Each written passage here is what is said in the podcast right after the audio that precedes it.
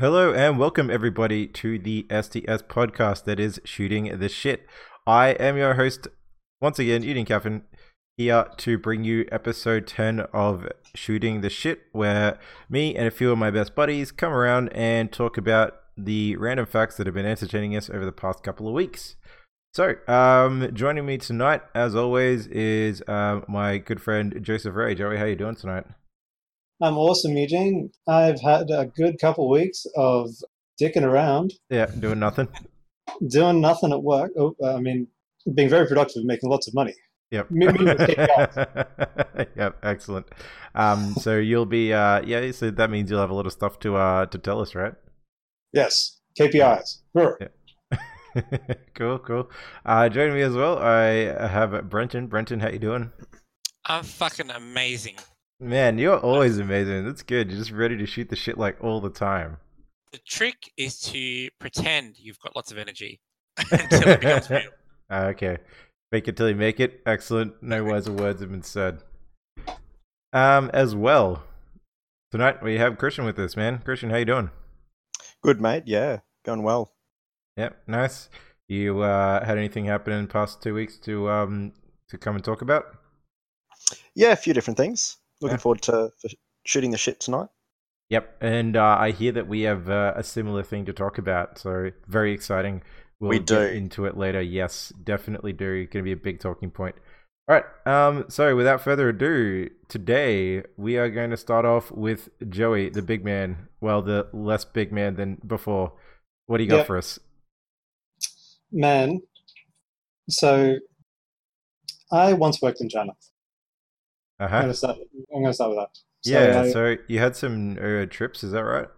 Yeah, yeah. I had to go to China a few times to work mm. with um, a hardware manufacturer, and um, I got to say, likely story. It it is a, it is a true story. Excuse me.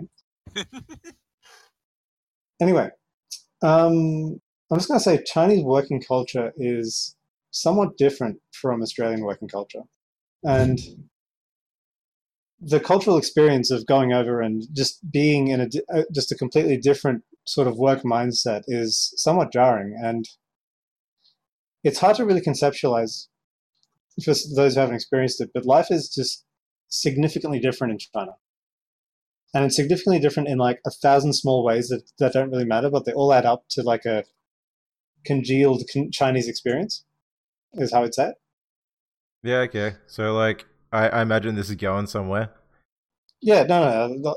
Obviously, my uh, my article is about China, but I was just sort of trying to set the scene of like there's like weird stuff, like mm, yeah. So like, tell tell us some things, man, because like I've heard of it, but I don't know if our listeners have. Yeah, so so one of the things I do is um, the factory that I was working at was um, like three hours out of Shanghai, and they have a dormitory and the idea would be that like you'd work at the factory like for a week and you'd you'd live in the dorm with with your workmates and then you'd like go home to your wife on the weekend okay.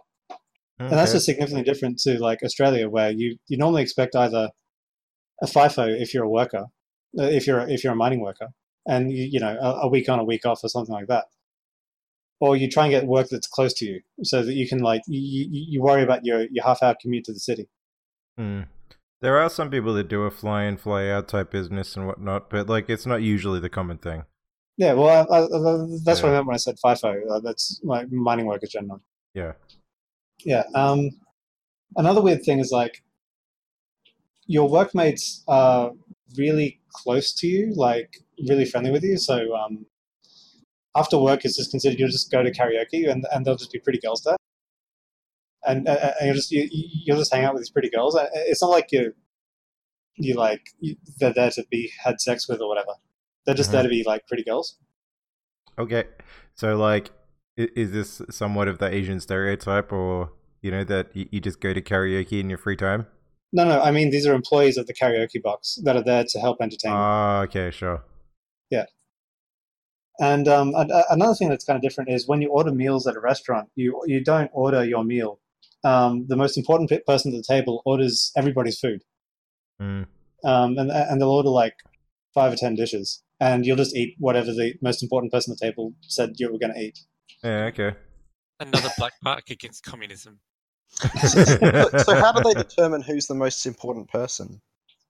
Well, in a in a room full of foreigners, it's the person who speaks the best Chinese. Fair enough. Usually- if it's anything like Korea or Japan, right, it's basically the oldest person. Yeah, it's it's the oldest person or the person with the most seniority in the company, Mm. or the person who just looks the most important. Like, it's, it's like a social thing. You, can- you, you can just tell. Like the boss at the factory had like he was like a, he was like this little um like five foot eight guy, but he had this giant chair. really? because he was the most important. Yeah, Um, right. a- ano- another kind of funny thing is in, in China, there are a lot of cars where it's designed such that the owner of the car is meant to sit in the back because the back seat is just better than the front seat or, or the driving experience. So it's like this big awkward car. It's like hard to reverse park. It's hard to get around. But it's it's because the person driving the car isn't the owner of the car. It's like the driver is the driver. Um, and, and, and so, yeah, like it's just little things like that all add up to like, just a different experience. Like when you go to China. Al- al- Also, like there are lots of flags waving around patriotically, okay. to the point where it's a little bit weird. The uh, the big thing as well I heard is the working hours were like different, is what you were telling me. Yeah, yeah. yeah. So um, I was working um, eight to eight to six or eight to seven. Like, it it just depended when I finished. Yeah. And the reason the hours were longer is because like you just have a nap in the middle of the day. Mm. Um, seems because so, so, so so all the engineers like so like keep them motivated. You, you they just turn off the lights at like one o'clock and you just you just sleep for an hour. Yeah, I'll, I'm actually going to do a piece relevant to this later in the show. Hmm. This bit, this little part. Anyway, so um, re- related to all this, like uh, if I painted the picture that China's just sort of China just views working like sort of differently than the West does, um, they've come up with a very interesting idea. Um, and the, this is news.com.au. China's tech startups hire young women to motivate "quote unquote" programmers. And on the sa- on the same story, another he- another headline is tech company hires pretty girls to boost morale. And this has been not controversial in the slightest. The thing is, if you look at this from a point, from the Chinese point of view, this isn't a controversial thing to do. Like, because if you look at this as a as a as, as a Chinaman myself, Uh-huh. Yeah, of course. Yeah, your Mandarin is just like excellent, Joey. it is on point. It is Segoy. Yeah, Yeah. take that. Fucking Dude. Mangas. yeah, you like to, you like to practice Mandarin with Kevin Rudd. yeah, oh yeah, dude. Yeah, you and Kevin Rudd should get together, and oh man, Um, I'm not going to get together with my with the person who I consider as Satan. Excuse me. Mhm. But I, but he enjoys pretty That's women already as well. Like, Kevin Rudd doesn't have the charisma to be seen. anyway, anyway. So basically, when when you when you experience Chinese working culture and like just what these companies are like, the fact that they would hire pretty girls to like motivate programmers is just not surprising. mm. well, yeah, it is like a cultural thing, right? But Yeah, I, but I suppose like cultural. it can, it, yeah, obviously it can be taken the wrong way, and it really just determines on like what they're doing. So, like, do you know what a day in the life of of one of these women is? Like, like how, how do they boost morale? Um, well, there's a picture here where uh, the pretty girl's just giving the guy a, a, a shoulder rub while he while, while he, he debugs some C sharp. Okay. Wait, where's this picture? I'm gonna see this. Oh, okay. Uh, I'll just uh, copy image and paste it in. Ta-da. yeah. And, you know, Um, so obviously this think- is on news.com for our listeners, right? Uh, news.com.au, yeah. Yeah, yeah, cool, cool. Yep. But um, Oh shit. Yeah. So you, you have to see like, what was it? Yeah, well, one of the interesting things is like if this happened in in like the West, there'd be contention over what makes a pretty girl, and there- there'd be all sorts of laws deciding that you can't discriminate based on X, Y, Z. But mysteriously in China, they just get around that. They, they just have a requirement of pretty girl, and everybody just knows what it means. Yeah, Yeah. some, like somehow it's almost like they don't have the same human rights laws, and opportunity laws that they do in the West. It's crazy. It's No, so no, weird how they get around it. I've, I've got I've got an interesting paragraph here. One of the people at the company responsible for hiring Mrs. Shen, sorry, Miss Shen, who was also a woman, said applicants needed to have five facial features that must definitely be in their proper order and speak in a gentle way. hmm So there is selection criteria. Uh, yeah. Mhm. the country's e-commerce giant Alibaba advertised for a program and motivator with recognizably good looks in 2015. So the, this isn't a new thing, by the way. Like I, I- I'm saying, it's news, but it's just because it's in the, the news cycle last couple of weeks. Mm, yeah, sure. So it's definitely not a new thing, but it's just something that's come up again. Yeah, well, because there, there- there are pretty girls at karaoke boxes who who entertain men. Like it's not a, Mm, it's just not a controversial thing to be entertained by pretty girls in China. Like if you pay for it. I could say some. there's a juxtaposition here in the article because at the top they've got Yeah. like a video from Sky News from an unrelated article. yeah, I And know. it's like, and it's like hundreds of thousands take part in Belgian Pride Parade, and uh, it's just interesting to see the contrast between the people who would be able to get this job and the Mm. people who may not be hired for the same job. Um, so, so one of the things they do is they um, uh, uh, I've seen pictures, but I, I can't find one at the moment where mm, um, they'll they'll essentially like get a guitar and they'll, they'll sing like a, a, a, like a country music song and like everyone joins in on the sing along. Sorry, what you're saying is I go to debug some C sharp, and Hmm. then some girls like, "Here's Wonderwall." Yeah, pretty much. yeah, well, that's it's like exactly that. that's exactly what's happening. And, and actually, in China, you're not allowed to use headphones um, with um, when you when you're programming. Wait, Because what? yeah, no, no, no. Like no no engineer that I've ever seen in China uses headphones. And it was it, it was company policy. Like like people thought I was weird for using headphones. Like like Oh, okay. because I was a foreigner, it was okay. But like it was understood that like I was doing something weird and wrong. Yeah, yeah, for sure. That's great, man. You were Hmm. You're you're winning me over to uh, the superiority of the Chinese system, but was, You know, like the thing though is, I at work, you know, sit at my desk, and occasionally Wonderwall will be played by someone else in the office. Yeah. So- do, do, do you feel that it motivates you? Uh no, not really. What if it was a pretty girl? No, not really. What Doesn't if matter- after it doesn't matter she who's came over with playing? I think I don't think so. job it wouldn't be weird in the slightest. Chinese lady giving a shoulder massage uh-huh. during your working day. It wouldn't Yeah. be weird at all. the thing is, it's not. Obviously, there's there's like a some sort of power dynamic where they're women and men and whatever. Uh-huh. But when you're actually in a situation where the company has paid for entertainers, it's not a, like um your dick isn't hard. Like I'll put it that way. Like like you're not like yes, I'm gonna get I'm gonna get laid. Like because she's just gonna she, she's she's just gonna be there, sing a song, and like chat uh, uh, ch- chat with you for a bit about the weather. It's not like you're expecting to sleep with this person, or she's expecting to sleep with you. Hmm. So I guess I guess the point you want to make is is that these people are essentially company employees that that should be under the well-being department. Yeah, more or less. And it's Cool. I'm glad. That's a Yeah. genius. The well-being department. yeah. that sounds legit. Well, I mean, like, especially at my workplace, I'm not going to mention what my profession is, but at my workplace, well being is taken very, very seriously. And uh, we have pe- people that have, like, solely, um, like, you know, that's that's the majority of their job is to make sure that the um that the staff there are treating like you know their own personal well-being Yeah, absolutely. And like, I, I I don't think anybody in their right mind would object if companies were also employing like pretty men to like hang out with uh, socially inept women. Hmm. Because I mean, I I wouldn't care if they were doing that. No, that's Yeah. not- yeah, exactly.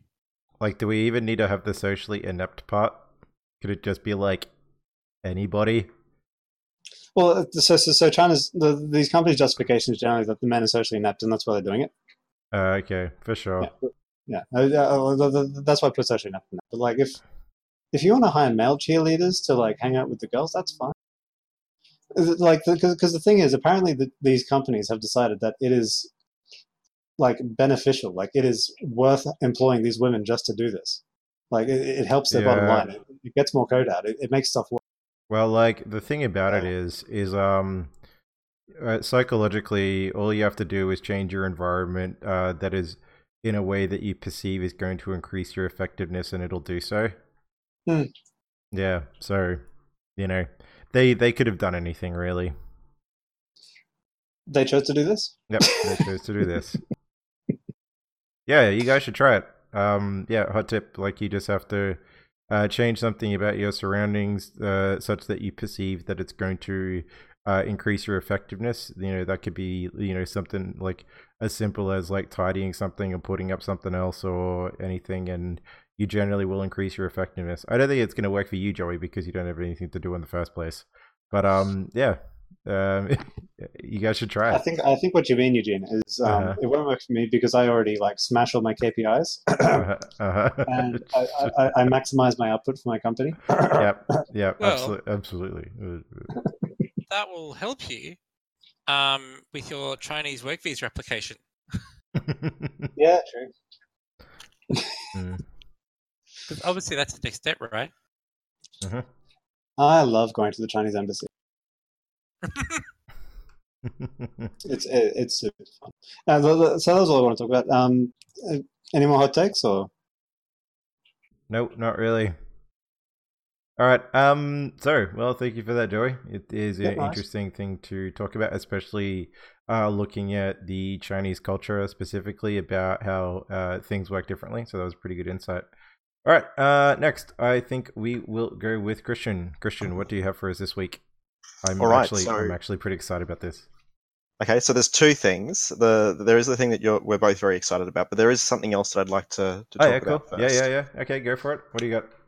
Okay, so at the moment I'm um, I'm studying um, a lot of health related uh, stuff at uni, and um, I came across an article on ABC News um, Mhm. recently, and it, I, it was quite interesting. So it there was a um, a study where um, groups of people were given diets uh, calculated to be exactly the same number of calories, except um, one half of the experiment received uh, purely unprocessed fresh food like um, fruit and vegetables and whole grain and whatnot, while the other half um, ate completely highly processed food. Yep, but the same So- like caloric intake. Yep, so calculated okay. to be exactly the same caloric intake. Yep, yep. Um, and it was interesting. So they they were looking at, you know, with the same number of calories, you know, the science says that you shouldn't gain any more weight than each other because it's it's the same. hmm But they found that um, those people who were on the um, highly processed food diet still gained weight. Oh, really? So the the thing is, they they they got everyone and they said, look, you're on these diets. You can eat as much as you like, right? But you know it has to be within the the um, these particular two diets. And they Mhm. found that the people who were on the um, the highly processed diet tended to want to eat more. Uh, okay, yeah, yeah. So what I, I, I counts see as what you mean. You mean the process of refining sugar? Or? Um, so the the stuff here, so they've got um, a list of things. Hold on, I'm just having a look at the moment. Mm. Okay, so um, they've got a typical breakfast here. Um, For the ultra processed diet, it was um, Cheerios, whole milk with added fiber, a packaged blueberry muffin, and margarine. Mm, And then the unprocessed diet is a parfait made with plain Greek yogurt, strawberries, bananas, walnuts, salt, and olive oil, and apple slices with freshly squeezed lemon. So those that's the the sort of meals that you're, you're looking at, and obviously they'd have different ones for um, for lunch and dinner. Mm. But No, three, uh, three parfaits a day. yeah, well, they're not you. not. They're not you, Joey. Fucking hell. Okay. So it says um, participants were told they could eat as much or as little as they wanted. and the researchers measured how much they consumed. And so during the two weeks on the ultra processed diet, um, they said that the participants ate on average uh, 508 more calories per day. Um, and they also Mm. gained on average almost one kilogram. And then in So contrast, So, so, so they did actually eat more food even though they were told not to. yeah, well, they, they gave them a set amount and they said, look, you can eat as much or as little of this as you like because it was the same amount. And so the people on the the Oh, I get you. I get you. Yeah, so that they would have eaten less of the amount that they were given, while the people Yeah. on the highly processed, you know, ate more or all of it. Um, yeah, gotcha. yeah. So it's just um, sort of interesting to see, and you know, that Was, uh, was there any like reason? Did they uh, did they offer up any theories as to why that was the case? um, doesn't really say.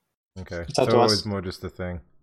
Yeah, but I just wanted to. Um, oh, I found it interesting, and I was I was sort of thinking about because I know that um, you know we've all sort of dabbled with dieting and um, changing what we eat in the past.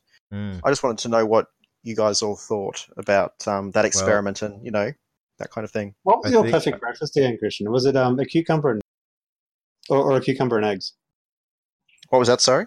You, you had a perfect breakfast when we were 21, and it was something like a cucumber and eggs. The like that I remember. No, funny. no, it's um, it is actually still one of my favorite breakfasts. It's um, uh, zucchini. So you have boiled zucchini seasoned with um, usually a bit of salt, pepper, and sometimes a sprinkling of curry powder over it. Yeah. And um, That, that's cumin specifically. well, well, curry powder, but yeah, you could just use cumin. Okay. Um, and then some poached eggs. Yeah.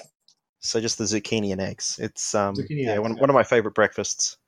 Um, does this count as the as a, as the curry portion of having a curry in a fight? yeah, it does I, absolutely. I suppose so. I I think if you you get up, you get up at curry six powder thirty over. in the morning. You, Exactly. you get you get your curry pow, you get your curried zucchini, and then you're ready. Um, when you say perfect, in what way is that perfect? Oh well, not perfect, but it, it is one of my favorite um Okay. favorite breakfasts. It's um it's it's exactly nutritionally.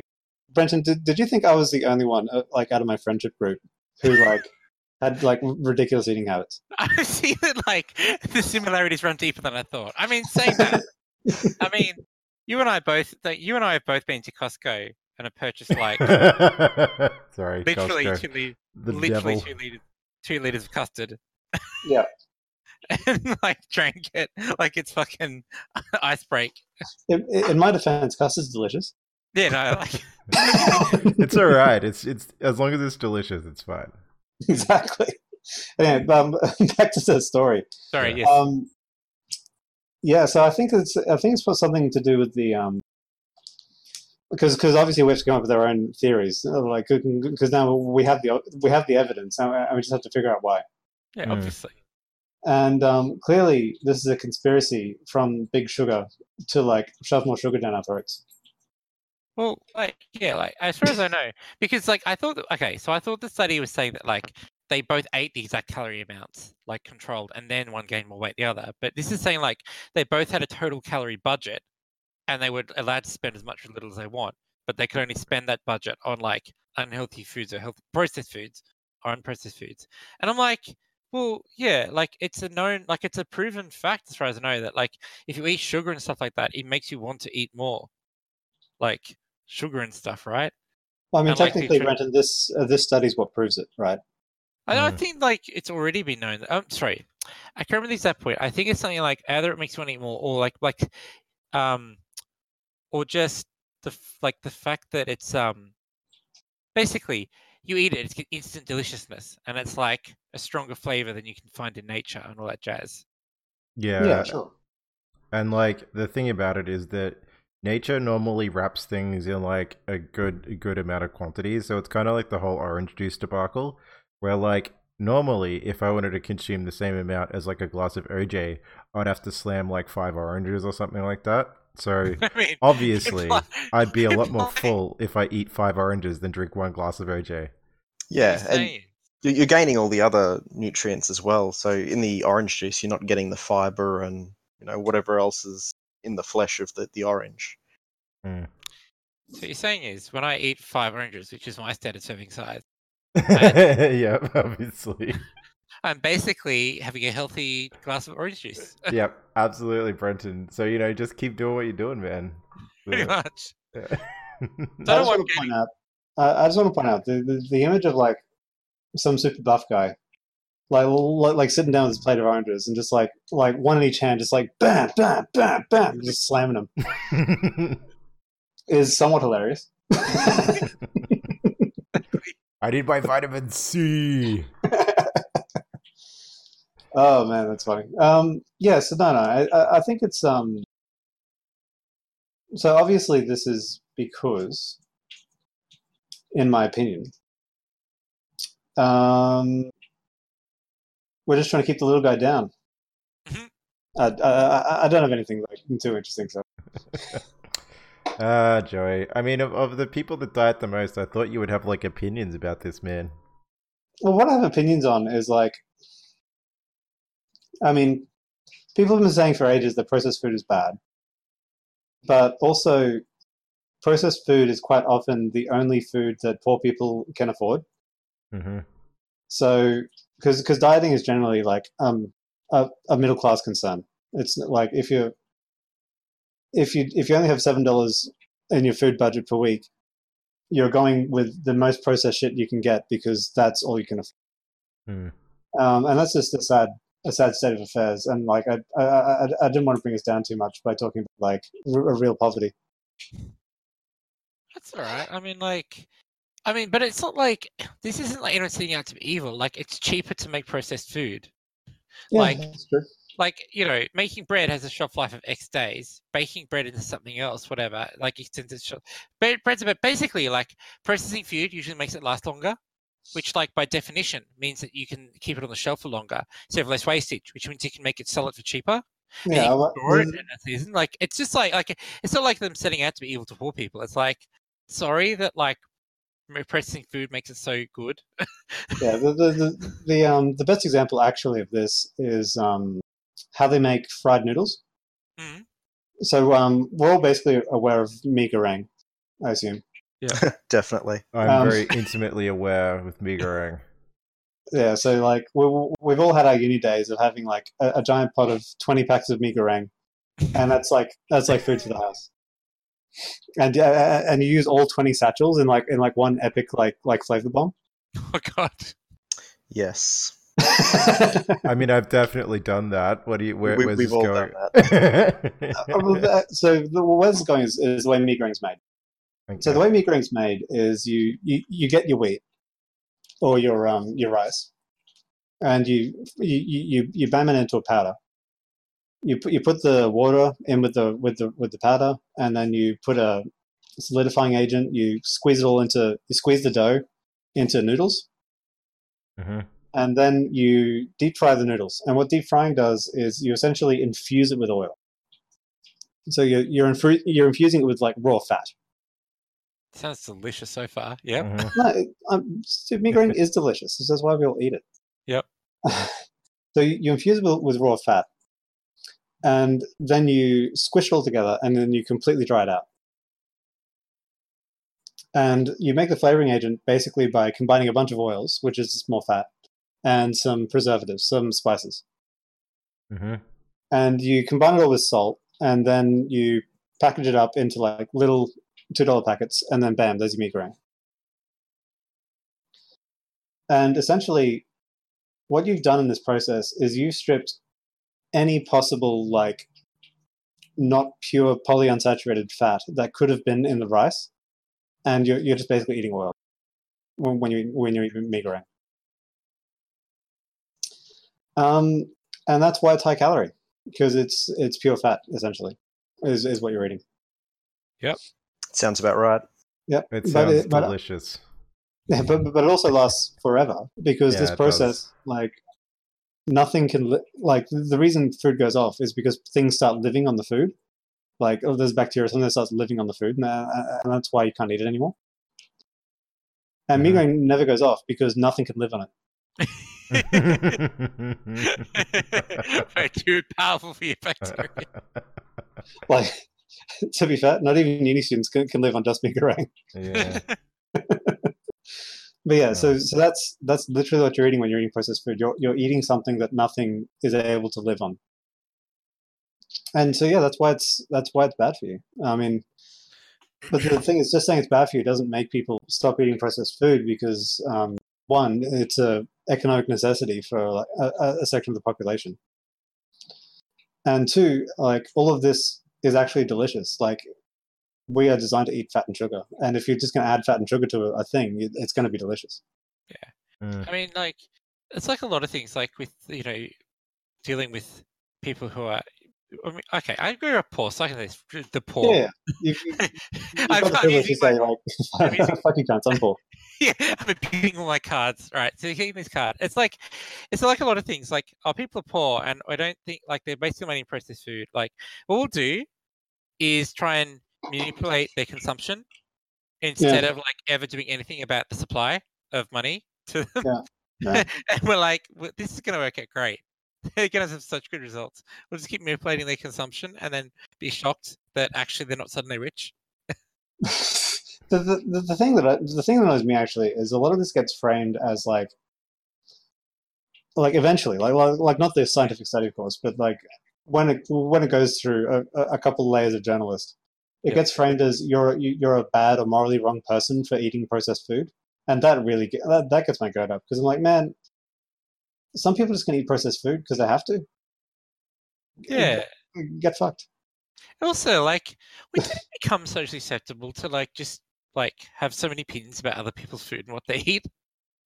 um since forever Uh, actually Face, Facebook, I believe. Yeah. No, uh, it's since forever because um, the, the first ever dieter was Eleanor Roosevelt. Mm, Um, and ever since then, basically, people have been catty about other people's diets. yeah. And just just tabloid magazines, like, uh, it's always putting it in your face, like, what's this what's this celebrity eating? What's that celebrity eating? How many push ups does fucking, um, what's the Phantom of the Opera guy? Jared Butler? Yeah. Yeah. Gerard uh, Butler. Yeah. Yeah, well, well, Jared Butler went from like um, Ponzi Phantom of the Opera to like um, King Leonidas in 300. Mm. and and for a while it was like big like how did how did how did this pencil geek become a Spartan warrior? There's one wee trick I'll tell you how. Yeah, he got ripped in like four days. yeah, he got ripped in he got he got ripped in six weeks. I mean, th- th- th- that's more like basically class shaming because what, whatever Jared Butler did, poor people can't afford to do that. And like like like you're making a poor person feel bad because they can't afford to to do what Jared Butler did and saying, oh well, it, it's not because you're poor, it's because you're a morally bad person. That's why you're not doing it. And it's like, get fucked. yeah, I get fucking ripped in six weeks if I didn't have to go to work. I had like Yeah, exactly. the entire day to like spend like working out and eating well and making food because that's what I want to pick up on. Who the fuck is eating fucking like healthy ass parfaits every morning anyway? Like, like hand you know handmade unprocessed. Like, Brenton, to be fair, Yeah. if you actually had six weeks, unless it was your specific goal to get ripped, you would um you would just be like pants off and like yeah, sitting in front of the computer. yeah. Obviously, this assumes like this is the challenge. yeah, yeah, I'm saying like if that was my job instead of my job, yeah, sure, sure, sure. then I would get like, and like yeah, six weeks is pretty ambitious. Like people take it takes time for people to lose weight. Obviously, it- obviously. uh, I mean, yeah, no, but Joey, I would definitely be on the on the computer route rather than the get ripped route. For sure, I'd be like, why would I do that when I could have a sick WoW character? yeah, exactly. That's great. Mm. I, I think what you mean is like, yeah, like one of my arms will be ripped. That's for sure. uh, all right. Um, that was a subtle hint at Christian bringing up his next thing. It is. So, very excited about this next one. Um, so, WoW Classic beta has already started. Actually, started on May the 15th, so a few days ago. I Holy know shit. the fucking bomb diggity. yes. And the uh, release date, August 27th, 2019. Yep, bam, right there, So, that's pretty awesome. dude. So fucking excited. Oh Yep, my I'm god. so- I'm so keen uh, to go back to 2004. Yeah, me too. Bring bring back the fucking time machine. Yep. Yep. We can cue um what's her name? Charli XCX. Instead of going back to 1999, 2004. Yep. Bam. For the finest of the flavors. Indeed. Mm. Vanilla. Yeah, so um, I've actually been uh, watching a few people and uh, people streaming it actually, and man, it just looks fun. Like so good. Like a lot of people have been streaming the dungeons, and like what they've been saying is, even though like the gameplay is objectively like uh more slow, boring, and methodical than uh live, they were just having a lot more fun. Yeah. Wait a minute. Was was better gameplay actually a trap all along? Yeah, well, maybe it was. Maybe it was. I don't know. I just really think it depends on what you mean by better gameplay because um, more streamlined gameplay Mm. is not necessarily better gameplay.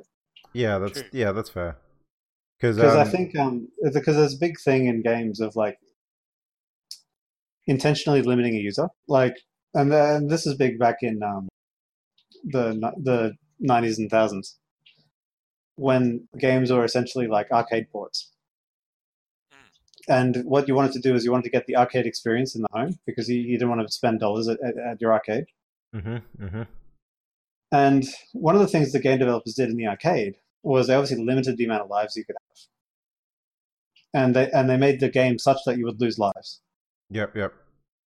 And obviously this was to make money. Like it's it's not like it's not like game developers have gotten more or less moral than they were in the Mm. 90s. Fuck those guys. The original microtransactions were like was like pulling another dollar out of your pocket to put in the machine. I know, right? Fuck. Anyway, Anyway, um, so why is having not very many lives fun? And is it more fun to have infinite lives? Like, like, like, that's the real question you have to ask. Is like, like in the to get the general concept of why a classic would be more fun. Mm. And the thing is, like we use Metal Slug as an example. Metal Slug starts the one out. you were going to say, by the way. Huh? I knew that. I knew you were going to say that. How did you know I was going to say that? Because Because 'cause that's like the Metal same. Yeah, well, yeah, it's because you love Metal Slug. Slug. Anyway, Yeah, it's true. Who doesn't love Metal Slug? it's great. it, it, yeah, it's good. Rocket launcher. Uh, yeah. Anyway, so using Metal Slug as an example, like your character starts out super powerful, and like the the first level is super easy, like like that's the secret, and and they give you a million weapons, and then the second level is just fucking impossible, Mm. unless you played it a lot. Um, and the reason not having many lives is fun is because it adds tension, and even though it's a shit thing to die, um, it's it's fun to try and not die because you know that dying is bad. yeah, or there's like a pretty large consequence for dying. Yeah, and the and the biggest consequence of all is like you have to put money in. Yeah. And that's like the shit thing. And the the cool thing about having limited lives is that seeing more of the game because you only see more of the game if you're good. And Mhm. if you can play the whole game on a dollar, you're like a god of Metal Slug. Like, tr- trust me, you're a god of Metal Slug because that, that game's fucking difficult. Yep. and so the good player gets rewarded by not spending as much money and seeing more of the game. And and and this is like artificial limitations because there's no reason, like programming wise, you know, there there's enough memory in the game to give you infinite lives. They, they just don't decrement the life counter. Like it's not a physical limitation of the game such that they just can't.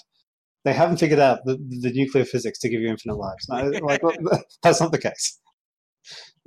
They did it on purpose, Mm. and their purpose was to make money. But it just also happened to be a fun thing.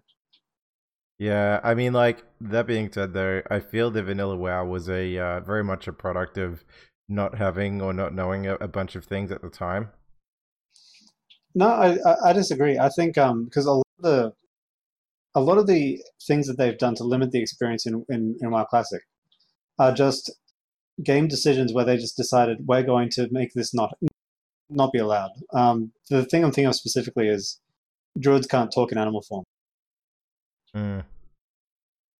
There's no reason for that, except that like Oh yeah, that was like that was an it feel intentional more like you've choice. turned to turn into an animal. That's Yeah. the, that's what it's for. hmm but it, it- it's just an artificial limitation on on the game. And WoW Classic is full of that because, like, I'm I'm going to posit they could have they knew where every quest in the game was. They could have had quest indicators like at launch, and they just chose not to. Oh, you actually think that was a choice rather than it just they like didn't think of it or didn't ship it in time? Yeah, no, I think that was a choice.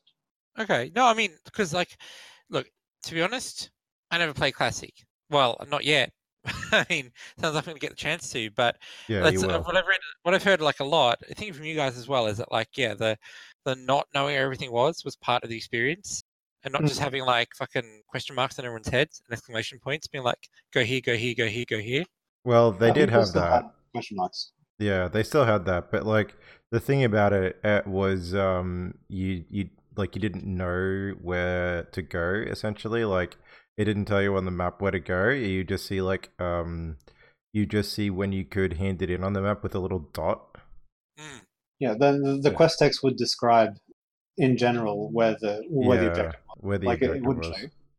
Yeah, it would say like you know go to the northeast and you Yeah. know Ah, look at it there. Yeah. Yeah. So, for example, like like what they did was like because the reason this is, is a decision is because what the developers decided to do was they hired writers to vaguely to describe in vague terms where every quest was, instead of giving a programmer like three months and a case of beer, well, Yep. probably multiple cases of beer, and, and saying uh, f- f- f- figure out how to how to dynamically draw stuff on the map. Yeah. Like, because those are the two options. Like, you, you either tell a developer to do it, or, or you tell your team of writers and designers to like work around it. Yeah, yeah, yeah. No, you're right. Like it's intentional. You're saying, yeah. Like, I mean, it's not like they couldn't. The quest test couldn't be more clear. Hmm. They were like, Exactly. it's on purpose. Yeah. Mm. So yeah, uh, I think WoW Classic is artificially limited in order to make it more fun, and I think that um, when as they streamlined the game, they made it less fun by removing the artificial limitations. Hmm. That's, uh, that's two cents. No, that's just that's it. I agree. So how do you feel about it, Christian? About about uh WoW Classic, about the release date, and have you heard anything about the beta, or have you looked at any any videos or anything to do with that? Well, I do know that um, you can sign up for the beta, um, but only if you have an active uh, World of Warcraft subscription, which I don't. Ah, Um, looks like that is me. So you could do it. Um, Wait a minute. I don't even play WoW and I've got an active subscription because I forgot to cancel it. Why didn't you? That's how they get you. yes. Um, but yeah, I'm pretty excited about it. I'm um, I'll be clearing up some time, hopefully in August when it comes out, and try to level up to sixty as um, as quickly and efficiently as I can. Mm. Yeah, for sure. And obviously, like uh, the class and race choice is um is going to be interesting too. Definitely, I'm I'm um, leaning towards Warlock, Hunter, or Rogue at the moment. Mm. I'm, Um, not not 100 percent sold on any of them. Wait, is it? I I can't remember if it's you or Sherry who always gets rogues, but like, That's me. That's me. yeah, that's you. Okay. I'm like, so what, we, what you're really saying is a rogue and one of these on. Well, Yes, the thing about likely. classic is like, man, if you want to level an alt in classic, good luck. Yeah, Yeah, pretty much. It takes a lot longer. takes fucking forever. See you Anyway. in six months. So um, you'll be up to you'll be up to Feralas maybe. Mm. So one of the uh, one of the interesting things that I saw today, and I like pissed myself laughing when when I saw this. So this is basically going to be a bit of a shot at our good friend Sherry, and we all know what he's famous for. So Yeah. I was watching one of the streamers, and I have to shout his name. It's Towelliee, um, one of the WoW streamers, and I was watching him today, and he was doing a dungeon, uh, in Classic as part of the beta, and um, and it got up to the part in Blackfathom Deeps. Oh yeah, yeah, yeah. Yep. So Have a guess that- at what they that- did. I remember this. Uh, Have a guess at what happened. He They lit lit the the brazier. Yep, they lit more than one fucking brazier at a time. Uh, enjoy pulling and pulling and wiping for the next forty minutes, guys.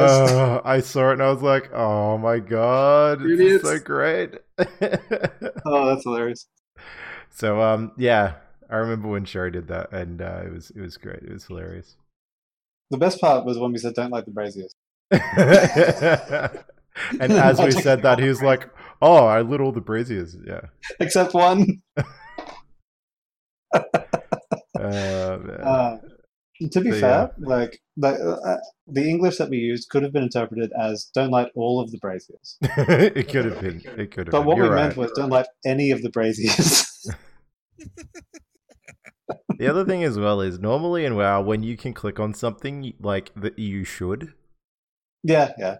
or, or like or, or, or like you know it doesn't have an effect. Like you, you click a torch, it, it turns on and off. It goes. Yeah, or like you click on a chair and you sit down on it. So like, you know, to like, yeah.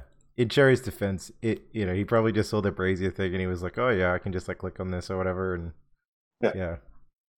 But oh well. But But then yeah, we, we we wiped and uh, raided for the next forty minutes trying to clear all those fucking mobs. yep. but um yeah, so yeah. just just watching some of these guys has got me so excited. And um everybody's actually been playing a warrior um as a tank and like having to do the intricacies of like playing a warrior tank back in the day of like making sure you had enough rage to devastate something or just no sunder armor it, sorry. Yeah. To like get Yeah, threat and all this other stuff and yeah, and like rage was like a really big, uh, really big problem back back then. Like you had to like auto attack things to make sure you had like rage and all this other crazy business. Yeah, it was? Well, uh, one of my friends said it. Um, you always have more rage than you worry. yeah, yeah, and just like you know, if you were like on a paladin tank or something, you would always like run out of mana and you know all Yeah. this other crazy stuff. It's just the uh, I think because one of the ways they streamlined it was they made the secondary resource um, just l- just less useful. Like mages never run out of mana. Mm, yeah, yeah, they they did they did make it less useful. So like, it didn't it didn't really matter. And in live, like if you're a DPS class, you just never worry about your mana at all. Mm. Or like Oh. they changed it so you have to try generate as much of it as you can. Yeah. Anyway, Christian, you were gonna say? Yeah, I'm um, I'm just really looking forward to the the more tactical gameplay that I think um, WoW's lost over the last few years. Just having to think about dungeons and um, managing mobs and using crowd control and managing threat and you know being sparing with your healing and not just spamming all the time. That's what I'm Mm. really looking forward to a more um, uh, more challenging, engaging experience. Yeah. Well, it'll definitely be more engaging, I think. Like you really do have to get into the whole uh the whole thing is what I'm really looking forward to as well. As well as like the mechanics and like like you said having to think about dungeons and all that stuff. Yeah, definitely. Cool. Is, all right. Uh, does anybody else have anything to say about this? uh, I was wrong. I don't have an active house subscription, so I can't participate. No, Uh, salty as fuck. Aw. damn. Uh, but no, this looks like, man. The more you guys talk about it, the more you- like I'm not even, like I'm like I play current WoW whatever, and I'm like I'm happy. But like tell me like, "Pff, well, current WoW's crap. Classic WoW's better. I'm like, yes, I believe you now, despite never having played classic WoW. It's gonna be amazing. I'm Yeah, not well- bandwagoning in the slightest. Not in the slightest. Well, we do have a we do have a somewhat convincing argument. There are other things that are like not so good about it, and there was a reason that some of these things changed. But um, yeah, I don't know. I think mean- it'll Well, be good uh, to see. The thing is, like, what happened was that they listened to their market share like the whole way through, and it just became a different game. Mm. But there were people who are like fans of how it used to be, and now they're trying to listen to that market share as well. So, so, they're trying to get both, the best of both worlds. Mm. Oh, I mean, also, that's, that's probably a good business decision. I don't know. Yeah. Uh, side fact about business decisions is that um, it's not a confirmed thing, but basically what they were saying was if uh, if classic goes well and um, you know it, it, they see some good results from it, not not after the first month, but say after for like six months or something, then they may consider doing other pockets in time. So Burning Crusade, Wrath of Lich King, etc. Yeah, that'll be interesting. But I, I want Mm. to see how they're trying to um, not split their player base with that. Yeah, I know that is that is the problem about splitting the player base because you know you you have people that just want classic and that's all that they want, and then some people may want others, and some people may like live, and yeah, you you, you would have a pretty fractured player base. I would agree. yeah, Um, because like yeah. what I what I guess I, I'd want to play in is um, if I was going to play games at all, what I'd want to play in is um, Burning Temple, Burning Crusade, probably. Mm. Yep. I assume that I mean this is Blizzard, so like I don't think they're going to give you like all of them for free. I assume that like there'll be some sort of sliding scale, and so at that point they don't give a fuck. Like do whatever you want. Don't want to play modern, play classic. As long as you're getting our sweet dollar bills, you Mm. split as much as you want, right? I mean, Uh, yeah, I mean it, it. It depends on tech they put behind it, right? Yeah, because I assume that what I mean is like I assume I don't actually know, right? Like subbing for this isn't free, right? You're gonna have to pay something, even if you've got a current sub. I assume. No, you get classic with just a normal WoW sub. Yep. Okay. Oh, okay. Well, then, yeah. I assume that they'd have to make it so that if you want like all the pockets in time, there have to be something. Because otherwise, yeah, like I think you're right that it'll split it. Um, One of the things that Steve mentioned is like they're doing this instead of doing the next WoW X pack. So like, oh, really? I Oh, mean, they're really? like it, it- all the developers working on this could have been working on the on the next WoW X pack. Yeah, no, that makes a lot of sense. Like I didn't know. I thought this is just like additional additional stream, but if that's instead, yeah, that makes a big difference. Hmm. Shit, then they better, they better sell a lot of they better get a lot of subs um for uh, classic. or They're in the, or they're in the shit. Yeah, well, uh, obviously they have a target. Like you know, they, they need an extra two hundred thousand or whatever consistent subs. Otherwise, it's a failure. Yeah, I mean, I suppose it'll be cheaper run the server for um classic. Although they said that like they, I remember there. Did you guys think to it? There was like a post where they're talking about like the tech behind it, and because originally they actually just tried to like you know go into the deep dark archives and get the source code for server and client for like v one point zero whatever, and Yeah, like yeah. that was so complicated to get working that they were like actually it's literally less work to take like whatever Battle for Azeroth's current version is and then um, replace all the content with Yeah. like the content database. yeah, that's pretty much what they did. Was like they um they took the cur- like they actually just did like a Frankenstein's monster. Like they basically said, okay, we want to get this thing to launch using what was the Legion um like client at the time with all of their um like old uh, classic art assets. Yeah. Yeah, so they like matched those together, uh, and then like you know it's make you know it said make rocket go now, and then some of it was okay, but then there was like just a bunch of things that were fucked because like uh, basically uh, the, there were some pieces of like assets that didn't that didn't know where to go. Yeah. Yeah, Build errors. yeah, and all this other crazy business. So that's when they were I like, know. okay, it works, but we need to like do some fixing. And no, Joey, it's worse than that. You don't get build errors. You just have random shit breaking at runtime. Even like, better. Yeah, you got to like go and figure out where all the missing assets are and like corrupt assets.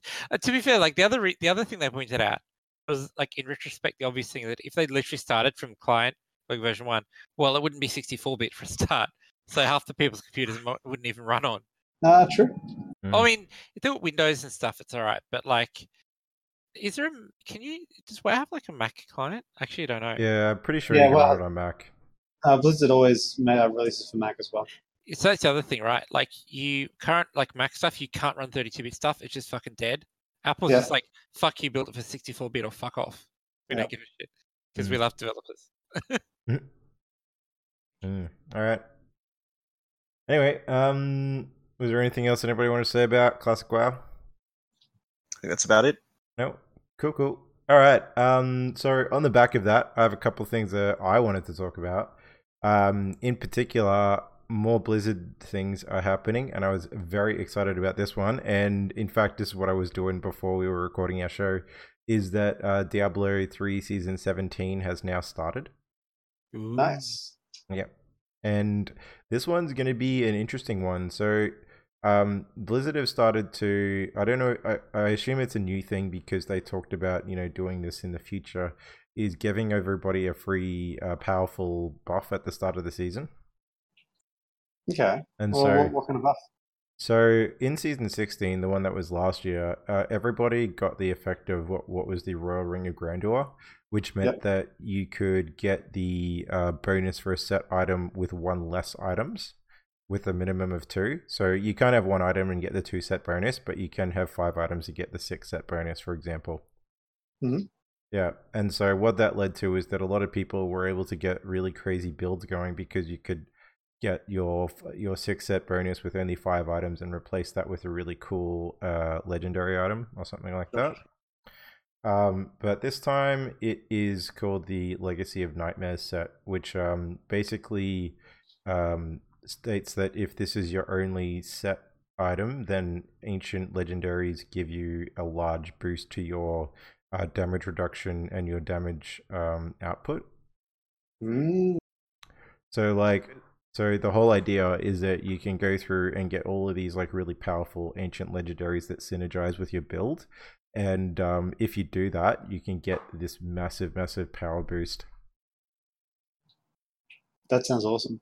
So you like get get full decked out in in ancient legendaries and just like fuck shit up. Yeah, yeah. So that's like the whole idea is um yeah, you just get yeah, like you said, get that on, on all these ancient legendaries and um just go um yeah, just go rip shit up. So I um I'm hoping to actually go ahead and like push some pretty high um greater rifts um this season because I only got up to around like pretty scrub level um according to the internet. Um, is is around seventy five. Oh, you're um uh, greater rift level seventy five. Yeah, yeah, greater yeah, greater rift level seventy five. So Yeah. um, yeah, so I wanted to try to at least get like to over hundred and whatnot. So um, yeah, I'm, I really wanted to like push for that this season, and I think and apparently it's a pretty good one. So I'm pretty much looking forward to that. I know that Christian's also playing it as well, man. So did you have any like goals for this season, man? Um, well, since it's the first time that I've played a seasonal character, I think just getting to know what um, playing a seasonal character means, getting my set, um, and just doing as much as I can within the season. Mm, yeah, okay. Yeah. So the other thing about it. Nuts. So the other thing about it as well is you do get a free um uh set from um from just going ahead and doing some challenges.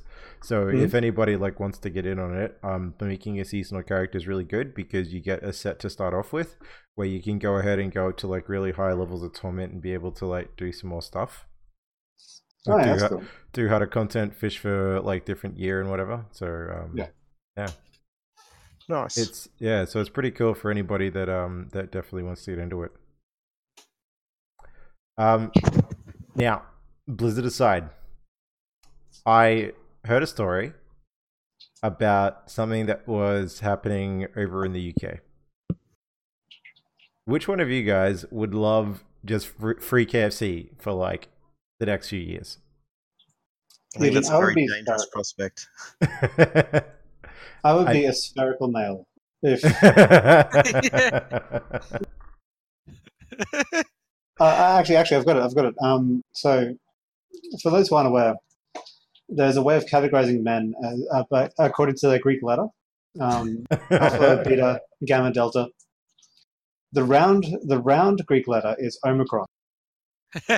I would be an omicron male All right. if I called free KFC. yeah, okay.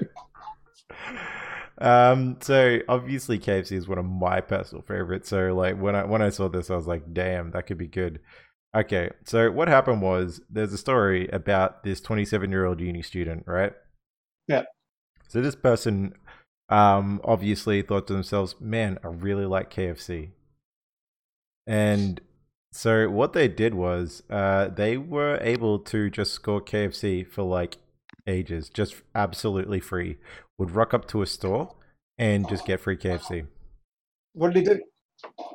So, cl- classic story is that what happened was he would originally um, get some of his friends or some people he knew um, to drive him around in a limo.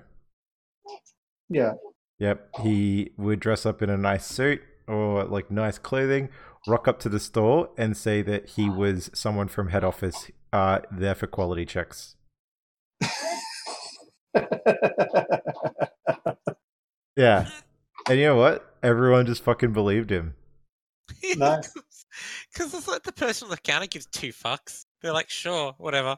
Yeah, well, like, and apparently he was known amongst like people in the region because they were like, "Oh man, this guy from head office came down for like you know this this testing or whatever," and um, apparently he was just getting away with it for like ages.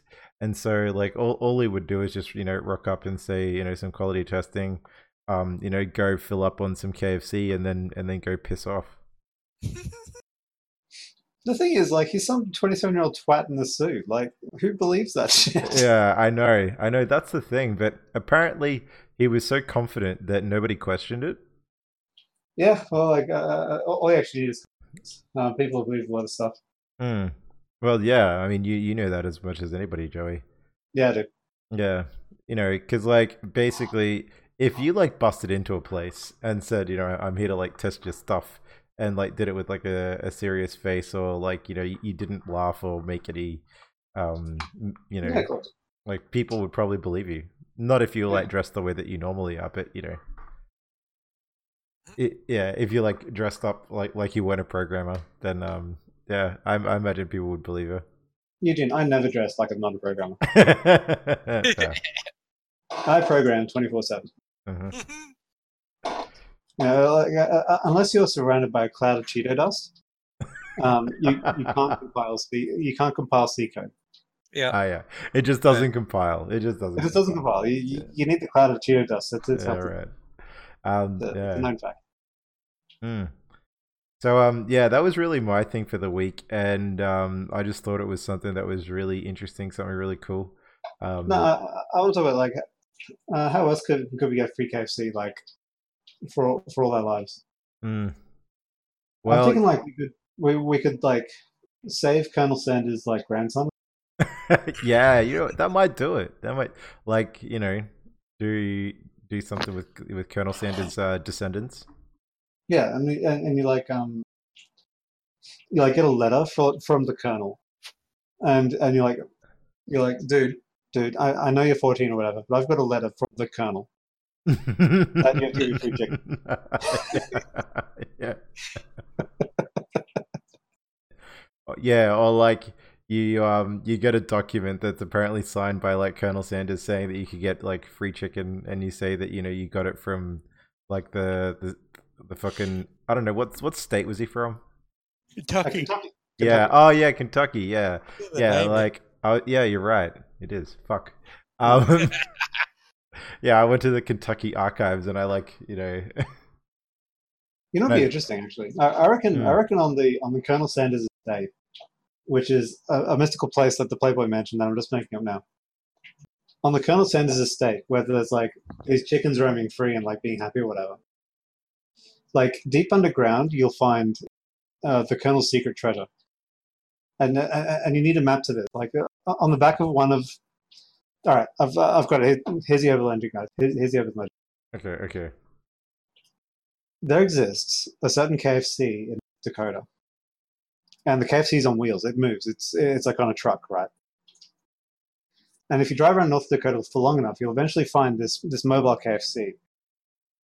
And if you order the right meals, like like you have to order, you have to order in a specific sequence. The staff will know to put a certain placemat um, on your tray, and on the back of that placemat, after you've eaten everything, on the back of that placemat, you you take all of your all, all of your food wrappers, and and you, you you plug them into the placemat, uh and what they make is a map, and it's Oh, a map. Dude, I think we need Nicolas Cage for this. it's a it's a map with X marks the spot on Colonel Sanders' estate, and it's a, it's a, a specific part of Colonel Sanders' estate because he, he's actually got like acres yeah, of yeah, um sure. of, of, like happy chickens. Just like free range chickens everywhere. yeah. W- gr- As with it- like a few spices growing in his spice garden. Exactly. But Nobody Eleven. knows what they are. 11, 11 secret.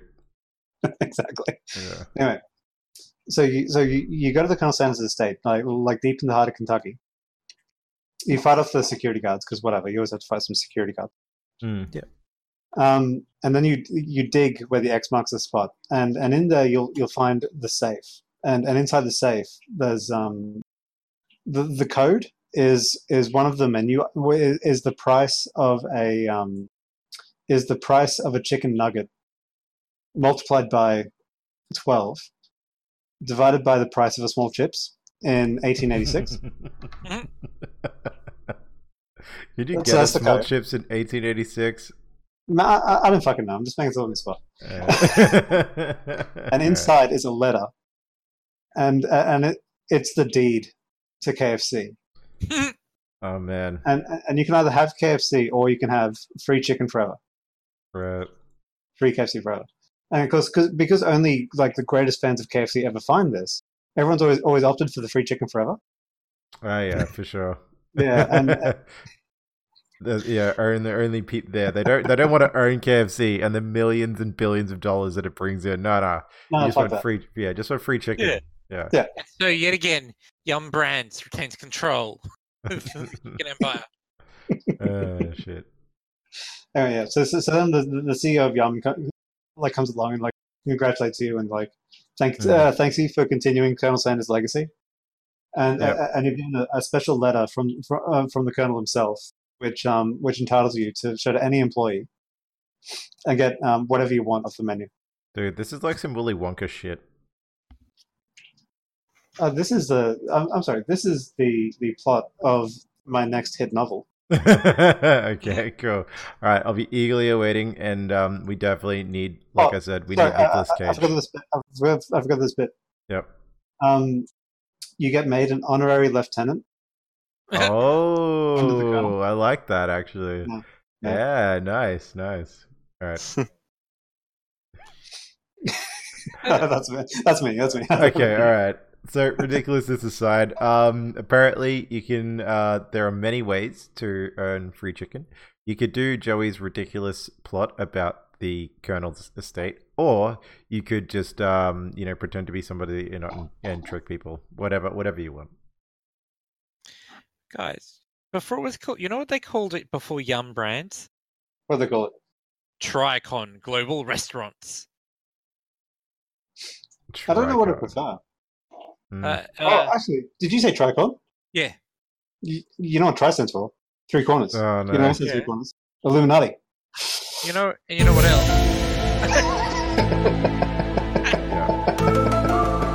You know what else? It's because they spun off KFC, Pizza Hut, and Taco Bell. oh, really? Three again. Yep. Oh my god!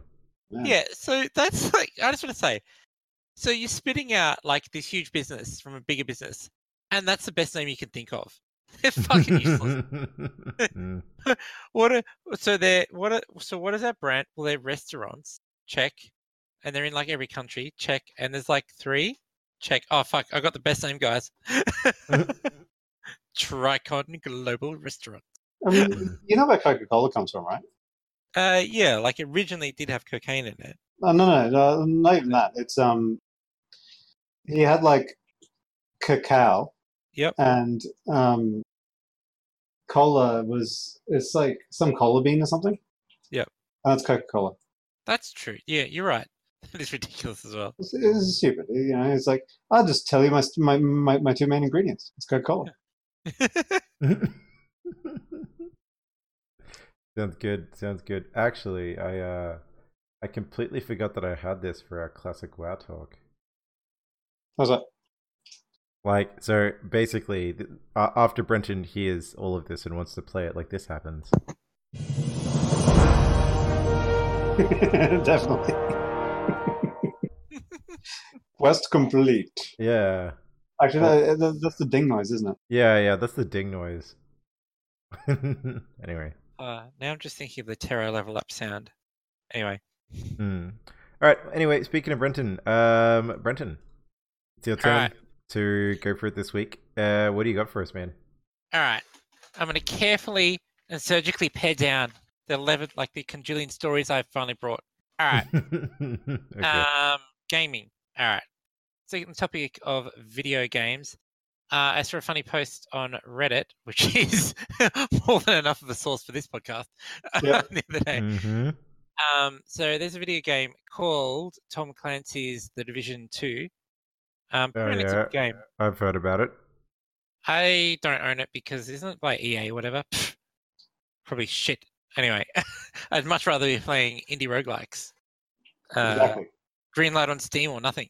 Anyway, point being, uh, there's like a new. Apparently, the game has raids. Anyway, there's like a raid, and there's a new one that's just come out like just recently for Division Two, and Mhm. basically, it's really funny because it's only been cleared by players on PC.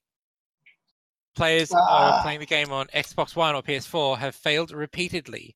Oh my god. Console cucks. Yeah, leading to discussions that the raid is far too difficult for those playing on console. Mm, console console owners on Suicide Watch. Hello, And- you. Man. apparently like and it's not even because some people are like oh it's obviously because like pc gamers have years of experience of raiding through like mmos like wow and then some like stream or whatever basically like find just a totally random like you know pug of like five other randos and like smashed it Yeah. you, you, Mm. you don't have to be like fucking what was the what's the famous um wow guild Method. Method yeah you don't have to be fucking method to clear this raid you just have to be on a real computer Okay. Oh man. They're like fueling the PC Master Racer. Yep, that, that was the subreddit I got it from. How did you know? Um, you know, I just had an inkling.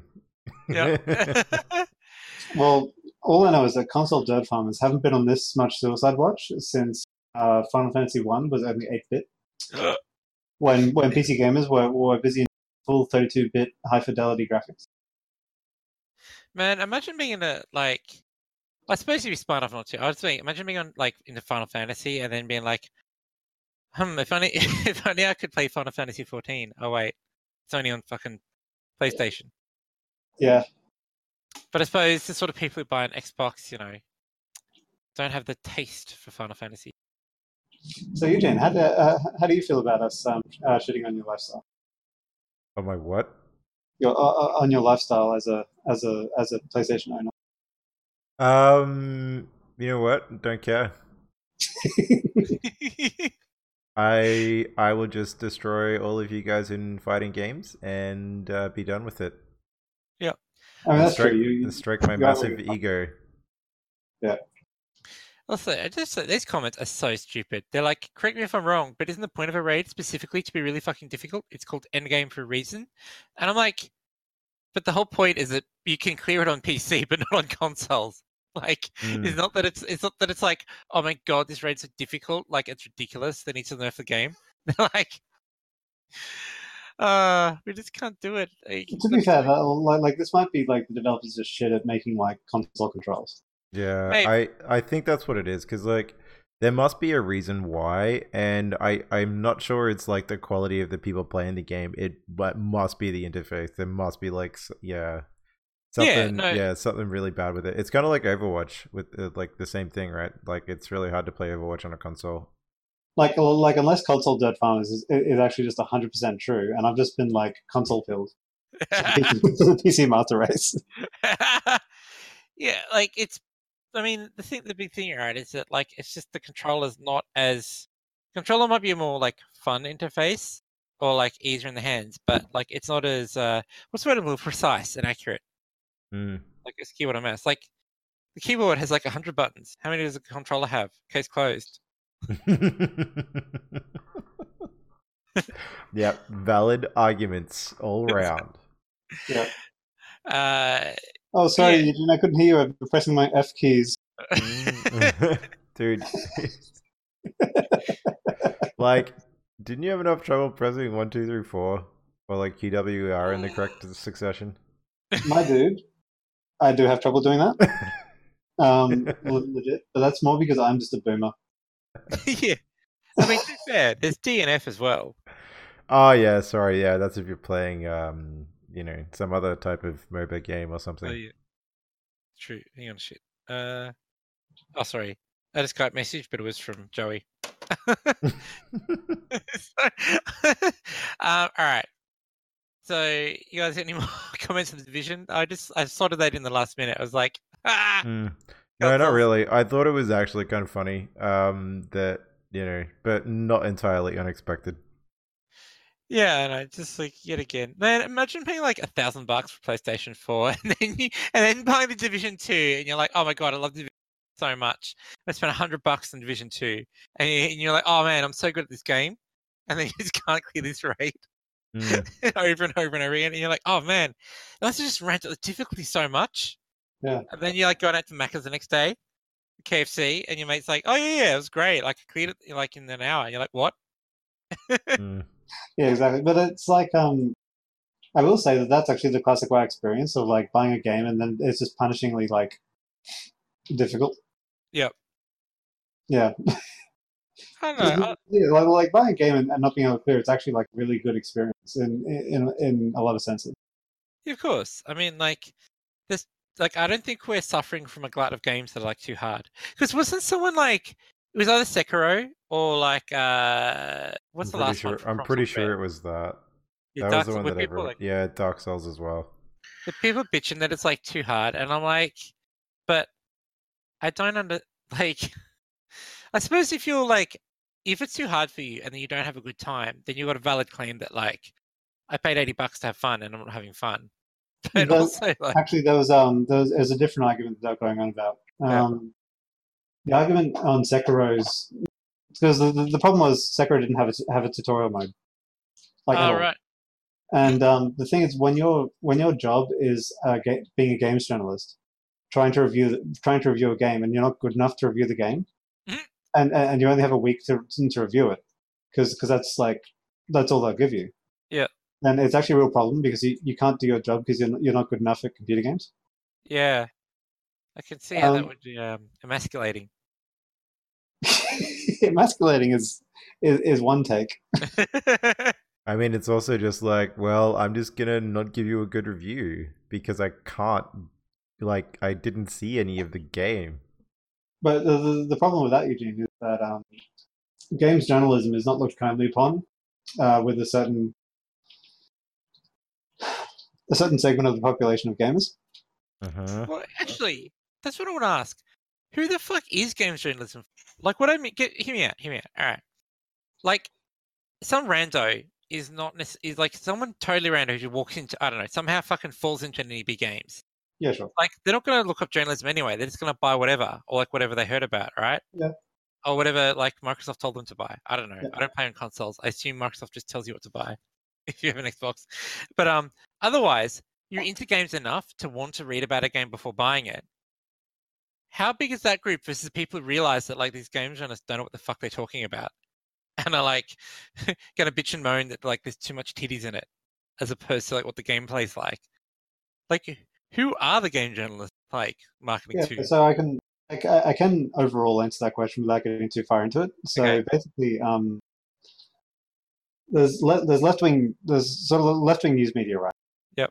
And I'm I'm saying left wing news media specifically because like most of the most of the sort of glorified blogs Yep. to be news sites are, um, You're right. It's like it's like oh Kentucky. Oh, pretty impressive for a WordPress installation. Yeah, pretty much. Anyway, um, so the, well, like they mostly have several several verticals, and like like BuzzFeed's a good example because BuzzFeed has like a news vertical, and then they have a cooking vertical. Um, Tasty Food, uh, I Oh, think it's called, where, where they, they just make uh, cooking videos, All right. And then they have another vertical, and like you know they, they have say four verticals, and one of these will be uh, gaming news. Mhm. Um, and, and they'll call the gaming news vertical something like um, Kotaku, hmm or they'll call it like rock paper shotgun. Like uh, the, uh, uh, I'm naming some some people that actually exist, but like I don't know if I'm actually referring to these as like the problematic people. Oh no, Kotaku's like Kotaku's the one that there's always screenshots of, and they're always saying something utterly ridiculous. Yeah, Yeah, like- exactly. Anyway, like- anyway, anyway. So the point is that there's a company behind Kotaku, and Yep. and they have an advertising contract with the video game developer, and the video game developer will like give Kotaku employees um, a game to review for like a week, and people like what they'll do is they'll they'll see an ad for the game on like YouTube, and then they'll go, "Oh man, Sekiro, that, that sounds cool." They type in Sekiro to, to the Googles, and by the time you've seen the ad on YouTube, there's already an article about Sekiro on Kotaku. Yeah. And that, and that's the advertising strategy that the that the game company wants because what they want is they want you to see the game, be interested, get more information, and bam, there's a good review on Kotaku.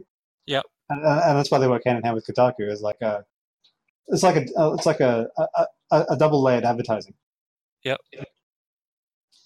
And the issue is that some people are naive and think that Kotaku is not an advertising arm for any video games company, and that Kotaku actually works for the for the consumer in telling them what, what's a good game what's not, and not just like who paid them the most money. Mhm.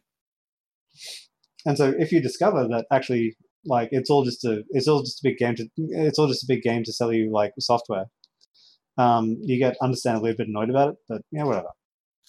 Yeah, I, it's interesting how um Kotaku plays both sides, right? Because then they'll put out all these articles with like shit on a game, or whatever, or shit on a game publisher or developer for being like offensive in some way.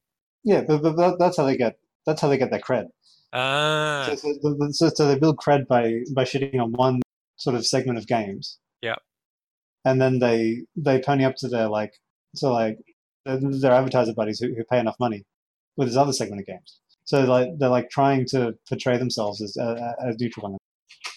damn! What a tangled web they weave. All Mm-hmm. right.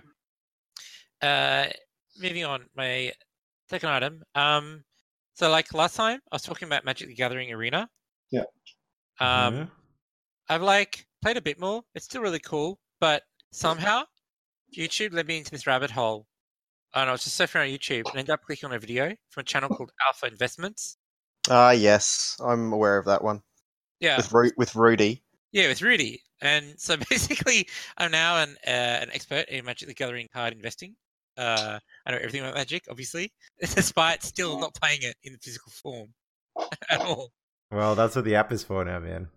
Exactly. But um, so this is kind of two piece there on like uh, Alpha Investments is just like I just want to br- like say that it's a really cool YouTube channel where this guy like it's actually Joey. You might like it like because it's he's mostly does just pure magic stuff now.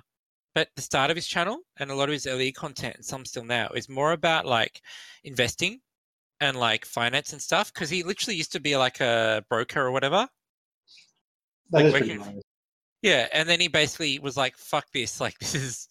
Um, he tells the story of how the company basically said, like, "Hose this client, like, don't do what's best for the client. Get the client to buy our index fund, our mutual fund, like, or what? Like, that's your job." Um, and so he was like, "I don't want to do that. That's like bad for the client. Fuck this noise. I want to get out of here."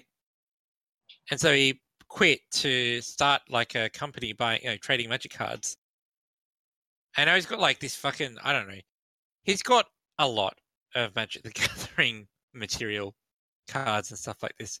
Like every video is just like one video he's got like you know like cards that have been graded in like the plastic cases, and he's wearing it as a necktie, and it's got like shitty cards taped to his head. and he's just like chucking down black lotuses because he's like, ah, he's like ten. I prepared earlier. Man, that guy is riding high on the tulip. Well, well, oh yeah. That so anyway, it's like that's the interesting thing, right? Because he's he's so he basically he's saying like he's trying to apply like the concept of investing and stuff like this to this community, and obviously his pitch is that like he's really successful, and also apparently everyone around him was basically just like you need to start a YouTube channel. I think they were basically like this: you're ridiculous. You need to be on YouTube. like, there's like um creepy Rudy and like homeless Rudy. And homeless Rudy is the one who's like made all the bad financial decisions. Like homeless because of all the bad deals he's made. Poor guy. Um, have you? Um, has he talked about the floppy tacos? Oh man, like that's clearly a meme from some way back. I don't know the source of it, but yeah, he's like, "Mio tacos be floppy," and I'm like, I'm on board this hype train. Hmm. He actually provides some um, some good advice. So uh, I think it was probably about maybe three years ago. Mm, He was um, his mantra was "It's all about the fetch," mm, uh, referring to the Khans of Tarkir set. mm. And he was like, "Yeah, my prediction is that Khans of Tarkir is going to become like the most in years to come will become one of the most lucrative um, boxes of booster boxes to invest in." So I thought, yeah, actually, that makes sense. So I bought like five uh, um, se- sealed booster boxes of Khans of Tarkir, which I've still got next next to me at the moment. And um, over the last few years, because it was released back in 2012, I think, it's um, tripled in value Oh, that's awesome. so I'm just sitting on these five boxes, and when I sell them, I'm hoping to get you know a couple thousand dollars for them. Yeah, like that's the thing. I didn't realize that because I understood that like when Magic began, like it wasn't popular yet. So like obviously they didn't print as many cards, so stuff from back then would be valuable anyway. And then also like in playing the game and like these like legacy and like vintage formats that Mm. like really old cards that were overpowered because like they didn't fully understand game balance design yet would be like sought after. But I didn't realize that like you can like for investment Oh people yeah, are also like willing to pay money for like stuff that's only like five, ten years old, when it's already like this huge thing and they're printing like sh- fucking 100 million of them, whatever, and they're still, but like the market's big enough that they still go up in value. Mm. Yeah, it's um, it, it is actually really lucrative when you look into it. Yeah, like wasn't there a meme about you know for for the you know for the small price of a Ford Focus you could you could also get yourself a legacy deck. Correct. Yeah. Yeah. Yeah. Um, but what's in the second part of the story is like uh, uh, he because he's been talking about like War of the Spark, which we were talking about a couple weeks ago. Um, like people apparently buying like sealed booster boxes for War of the Spark for like 100 150 like 100 150 like US dollars on eBay and shit, shit like that. Mm. Um, he's saying that that's like ridiculously high because it's a, like it's a, it's just a complete supply and demand issue. Like as soon as Wizards pumps out more, it's going to drop. But you know, people are really basically it's showing that people are really hyped for War of the Spark. Well, uh, they're hyped for a number of reasons. Um, like mostly for what we said. Like I think Sherry was excited enough just about the new Liliana card for him to want to buy a booster box. Um, but yeah, because it's really like the first set where there's just a shit ton of planeswalkers. Yeah, I never like this is one thing that I could Google because like I wouldn't. They're talking about like these planeswalkers stuff. Like I because Joey's explained to me when we were trying at Magic like what a planeswalker is, Mm. but like the fact that there's like a limited number. I mean, obviously there's a limited number of them. Anyway, like I want to find out like why is that so cool to have so many planeswalkers out. Well, because you normally only get maybe two or three in a set. Oh man, Yeah, Also, like, and the- they're normally like you know named characters from the lore of the story uh, and the Yeah, story and whatnot. Yeah. oh man, they're blowing the load on all these planeswalkers. hmm They're gonna have to be like, but I mean, that's that's still really cool though. I think that um, yeah, like I suppose I want to say like to the um huge public audience listening to our amazing podcast that uh, Magic's like, and Magic like just the buying selling cards is way deeper than I thought it was. Like this crazy rabbit hole. hmm And also, I didn't realize that like standard is a really short period of time, like in like what cards are allowed. Oh, Oh, yeah. Oh yeah, Like, I- for sure. Like I, I always got it like only recent cards. It's like like a two years or something, isn't it? Literally, is the cycle. Yeah. And like At least I think so, because they're because they've gone back to three and a core set. So, um, yeah, I believe it is like a two-year cycle. yeah, which is kind of like fine if you're like really into it. Basically, like if anyone's wondering, that's how Wizards of the Coast makes shitloads of money Oh because yeah, they make like if you want to play standard, which is like the newest stuff, and obviously what they're going to promote at tournaments and that, um, you have to buy like full new sets every two years, or um, or continuously if you want the absolute newest stuff, right? Which is like fine. I'm just saying, like, in case you're wondering, that's how they make shitloads of money year in year out. Mm. Oh yeah, for sure. It, like it was no secret when they come out with a new set every year, every so often, and you know they they make it so that they only have standard tournaments or sealed or or whatnot. You know, and you have to buy these like new products. Then yeah, that's how they make their money. But at the same time, like if you're playing Magic, it doesn't really bother you. Um, yeah, Well, yeah, yeah. Like, get, consistently anyway. yeah, I can see that. Like, if you're really into it, I mean, like, I don't know, League of Legends, like, it's theoretically free, but I spent six hundred Yeah, six hundred yeah. bucks that piece of shit. So over some years, so obviously I was willing. Time I was willing to spend the money because it's like I'm having a great time. I'm gonna be Mm. Elementalist Lux. And like the cool video showing how great I am having this skin. Yeah, it makes me a better person. the money can buy happiness. I keep telling everyone that. exactly. All right. Um. Now I'm gonna drop the two political things. Um. Well, one mildly political, one like mega political. Uh-huh. usually get the political, Considering like- what happened yesterday, I will allow it. All right, thank you. The less big one, uh, just following up on like Joey's piece about China.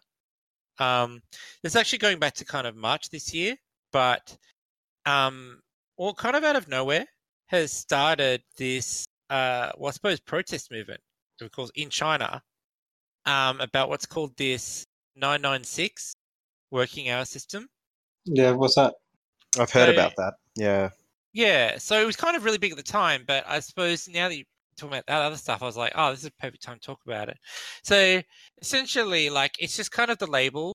Like, it's not like an official thing, but 996 is kind of def- uh, de fa- like labeled as de facto work schedule, Yeah. where like you work six days a week and you work nine hours a day. Um, like Yeah. sorry, no, twelve hours a day. Sorry, from nine a.m. to nine p.m. six days a week, Yeah. and that's like your quote unquote standard work week. Um, that's a, it, it sounds very China. Yeah, and so basically, what's going to happen is, um, someone's like put up like a like a web like a little mini website on GitHub, kind of in like English and Chinese and that, like you know traditional whatever, talking about this and basically saying like, we don't like this. uh, and what kind of unusually, as a like it hasn't um like most protest movements in China, you don't hear about them a lot because they get fucking shut down and people get fucking disappeared. Yeah. Uh, if they, but this one's kind of been allowed to go, like, kind of grow, and like they've got there's like a repo I think where literally the only purpose of it is like you can star it. I think if you're like whatever Chinese and care about this issue, because obviously they can't really organize effectively, because that's sort of like organized protest is basically banned. Yeah. But that as like a thing to refer to it. Um, yeah. So like, um, on the 26th, the kind of website for it was made. This campaign, protest movement, and like two days later, it was like the top trending repo in GitHub. Oh, And it, shit. like it had like 120,000 stars like three days later or whatever. Um, and original aim was to basically call out the companies that use this like working system. Mm. Um, and then uh, they're trying to like basically you know mobilize and do something about it. And so what's really interesting though, I don't know if this is before or afterwards, but yeah, like um, Jack Ma, who's a what is he? He is a Chinese business magnate, investor, and philanthropist. So he's the co-founder and chair of Alibaba Group, which is like a huge like group of online services that are used in China. Because like most West, like most stuff like Google and stuff is like blocked or banned in China. Um, like online services like Amazon and eBay and stuff like that. Yeah, of course. So if you're in China, and China's like 1.3 billion people, whatever, 1.4 billion people, you end up using these Chinese alternatives, right, that are available locally. And so these are huge. Anyway, and so basically he came out and paraphrasing more or less uh, that 996 is actually great and there's nothing wrong with it or bad about it at all. And if you don't like it, maybe you're just like not working hard enough and don't care enough about like the glorious victory. Um, you that, know, uh, that that's also um, it's very China. Yeah. And then what's really interesting is that, like, shortly thereafter, you know, I think, can't remember which one it is, but basically, yeah, the People's Daily Yeah. and the Chinese news service, which are like, there's a half, like, semi official mouthpieces of the party in control there. Basically, I like, like, uh, Jack Ma is wrong and you should not, like, uh, it is unnecessary to exchange the life for money and actually having a proper work-life balance is really good and important and reading between the lines uh, stuff like this is literally how revolutions start so we'd like to avoid that Yeah, more or less. Um, that's the, the the one thing the Chinese government's good at is avoiding revolution. yeah exactly and like xi jinping who i believe is uh, yeah is an editorial in xinhua Yeah. the 996 working hour system breaks the labor law it overtaxes the health and the future does harm to the hardworking workers it is a misunderstanding of the hardworking spirit so it's what's really interesting is like a protest movement in china that has actually like I think this is the centerpiece of a real like I sort of class war. I mean, obviously Jack Ma is rich as fuck, and Yeah. most employees like aren't that rich. So it's a mix of class and just yeah, like the oh, it's, it's capitalism, right? The worker versus the workforce. Yeah. you know, it's communism in a nutshell. So it's really I find it interesting that Interestingly enough, it's actually um, it's actually Maoism. Um, Mm. it's Maoism put into practice because Maoism says that uh, there should be a constant revolution of of of workers revolting against the state. And the, the first revolution was was Mao's revolution, and then they have a series of revolutions after that to um, to slowly revolt their way into a perfect society. Yeah. And it's yeah, it's just like um it's really interesting how that how China has changed that these kind of CEOs and leaders of companies and stuff can kind of publicly push this message that's so theoretically against China's traditional well, theoretically their traditional values. Yeah. Um and I'm really interested that like they thought that this would go down well. And they thought that this wouldn't be an issue, and they thought that I think the party, because I mean these big companies, I don't have any evidence, but like I believe that these really really big companies have a lot more ties to the state than you know some rando fucking hardware manufacturing Guangdong.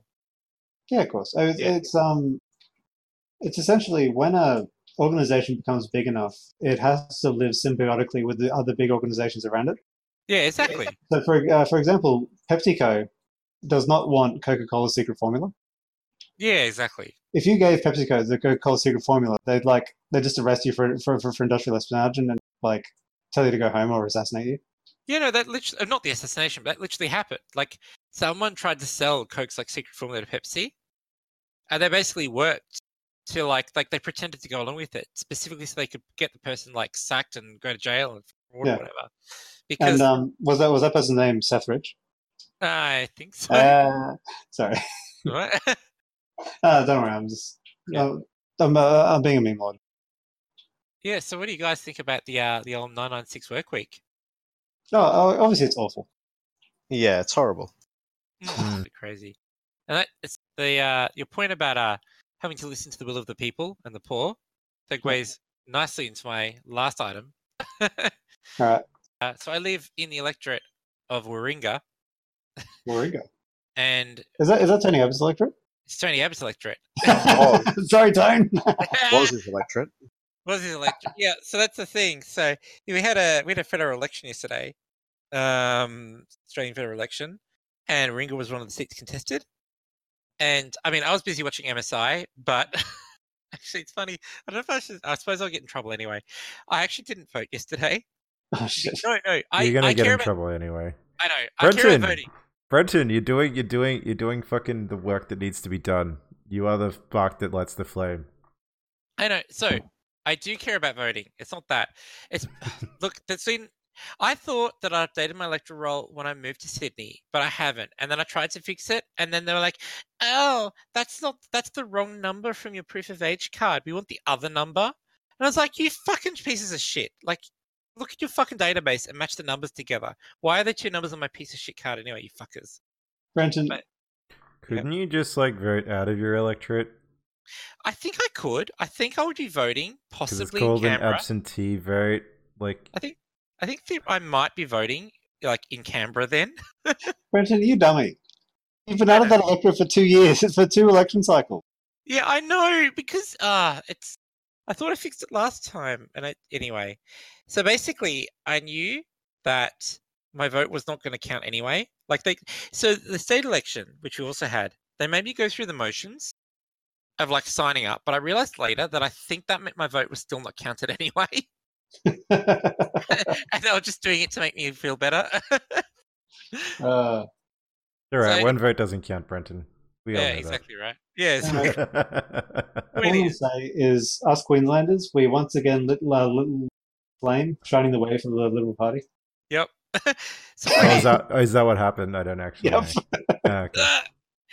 Because Queensland all, all, all voted for like the crazy ass minor parties. They were all like like massively conservative, and they all Oh. get preferences to liberals. So the government didn't oh shit! That's why. Oh god. Um. Yeah. So and like we were going out at like partner. We were going, I was going to go with my partner to vote, and we she wasn't really ready to go out until late in the afternoon. And so basically, it was going to be a choice between the like the first half hour of the semi-finals of the MSI or Yeah. vote, and MSI won. Fair enough. anyway, so as it like I should, was- Brenton. As it should. uh, man, I watched fucking a North American team destroy fucking the world the world champions. It was the Mm. best. Um, did I? The, sorry, the, just the champion, the jungler, for the Chinese team, Mhm. like said during group stage. Oh yeah, yeah. Like a, you could put a dog in my seat and we'd still beat everyone. Ooh. And then, Then and then afterwards, afterwards, Yeah. people are like, oh, maybe we should have subbed the dog in. also, Brenton, what you're describing is literally what I wanted from watching LoL esports like for years, and it never happened. Oh yeah, yeah. It's like these days. The thing, it's only the Korean teams, like that are really oh always like super respectful these days. Um, like every other region, like if you Mm. you know if you need them enough, they'll like they'll start shit talking. Hmm. Like- oh no, not that. Like North American teams actually doing things. Oh yeah, yeah. It only took fucking nine seasons Mm. and the removal of vision from the meta. See, Mm. finally, the the NARAM is the right way to play League of Legends. Uh-huh, uh-huh. Anyway, um, back to my point. Uh, see, apparently, uh, yeah, in the lead to election. Oh my god, I've never before received so much in my letterbox that I didn't want. Oh my From your favorite person in the world, Tony Abbott. Oh my god! Like I got okay. So Farrah lives with my partner, so I think some of it was like doubled up because it's her to it as well. We got letters from fucking John Howard, Whoa. who okay. I'm a great fan of, as a because I grew up in the uh in the wake of the changes that John Howard made to Social Security in the nineties. Didn't, well, like, like, didn't he literally force you into the workforce as, as a 16 year old? Uh yeah, yeah, yeah, yeah. I mean, Thanks, they, Johnny. they actually changed it around at the same time. Like now, I think it's as soon as your kid's like six, you have to you have to go back to work or something. Jesus Christ. Um, anyway, that's uh, yet another like, excellent liberal policy. That's not political uh, at all. Anyway, and so, oh my god, yeah, like and letters from like Mathias Cormann. I'm like, oh man, you're my favorite person to hear from.